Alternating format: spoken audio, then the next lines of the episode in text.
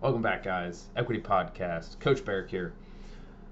We're helping to give you the tools that you need to be fit for life and to expand your health span. A little tongue twister there. And we do that through nutrition, fitness, and accountability. Today, I want to talk about that feeling of needing more cardio, but you're actually really good at cardio. Um, and in general, this might be the case. You might need more cardio, um, but a lot of times we don't. That's not the underlying issue. We have people that we have runners that come in and they're great runners, and I am not a good runner. I'm, I'm okay, but I'm not a, a runner. And I will beat them in a running workout where it's primarily running. And the reason is it's not because I'm good at running, right? We just said that. They are better at running than I am. They have the cardio. They, they have more um, of that cardio that cardiovascular endurance.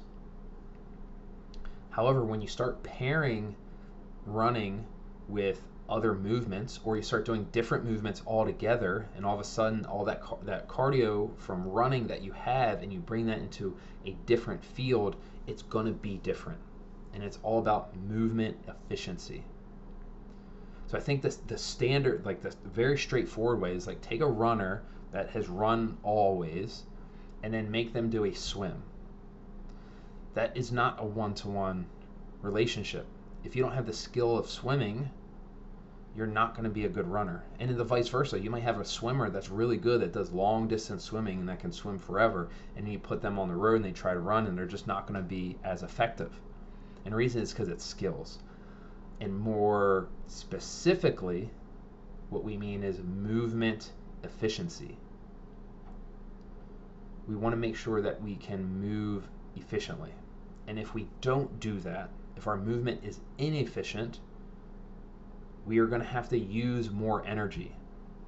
We are going to we're going to need more oxygen. We're, our muscles are going to be doing more work when we're inefficient.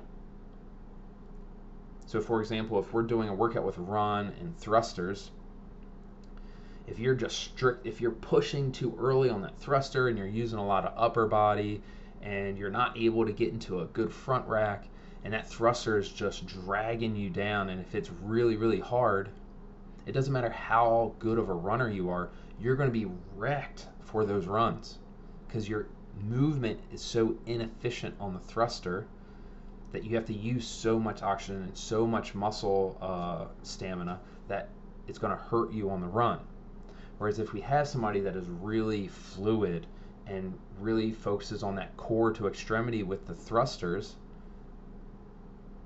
they're going to be able to push that run a little bit more, even if they don't have that cardio endurance. So, we might have good tech we might have decent technique we might have all of those tools but we always are looking to work towards better. You guys see this all the time right? Work towards better. And that is in all of the little details right? Making sure we're jumping up to the bar, making sure that we're breathing properly through the movements, right? On a thruster, you know, I'm going to keep using that example. We want to not just at the top. A lot of people, some people just hold their breath on the thruster. Some people just breathe at the top. We need to be breathing throughout that movement. We need to both hold tension and be able to breathe. We need to be able to use our big muscles first, then our little muscles second, right? Hips and legs drive up and then press with the arms. And this this goes vice versa. If we have somebody who's really good at thrusters and their running isn't really good, and you have somebody that's okay at thrusters but a really good runner and they're really efficient at running, we can see this vice versa, but we generally don't see that as much because those those barbell movements, the kettlebell movements, the gymnastic movements are just so skill based and we just don't have as much experience as much experience in that field. So if you're feeling that in workouts, like the cardiovascular endurance, the stamina side is just wrecking you, what I want you to, you need to look yourself in the mirror and be like, hey, or maybe video. We don't have mirrors at the gym, you know. Take a video and be like, oh, I need to work on my movement movement efficiency. right? And if you're not sure how to do that, what we need to do is there's a couple things we can do. One is when we take group class, really focus on what you're doing. Like when we do general warm ups and the specific warm up, like we do that for a reason. That's going to help you refine the movements. If you can move well with an empty barbell, you can move well with something a little bit heavier. What we see a lot of times is people when they start is they're like, oh man, it feels so much better with a little bit of weight on the bar. And that is just a uh, a movement that you're in the infancy of learning. Right? It should be it should feel just as good no matter what the weight is. You know, that the technique should look very similar no matter what the weight is. The second thing that we can go to is get some one-on-one help or get some two-on-one help. So one of the things we do a lot as coaches is we work one-on-one and two-on-one to refine a movement and this helps us speed up the process. Hey, how do I get there faster? And that's by getting help. Like you can get there by yourself, but getting some like one-on-one help, that's going to really like doing group is going to get you there, but and really focusing, right? Not just blindly taking group. You have to focus and like watch other people and listen to the coach and do the things. You have to be right. it, it isn't practice makes perfect it's mindful practice makes better. Mindful practice makes better. If you're just going through the motions and you're just like, yep, this is it. If you're doing this, if you do a thruster the same way every time, your thruster isn't going to magically get better. You have to actively work on getting it better. What are you doing differently? And you have to focus on that. And getting a coach to help you with that can help speed it up or really dial in your focus time during the workout with the coach, you know, during that group.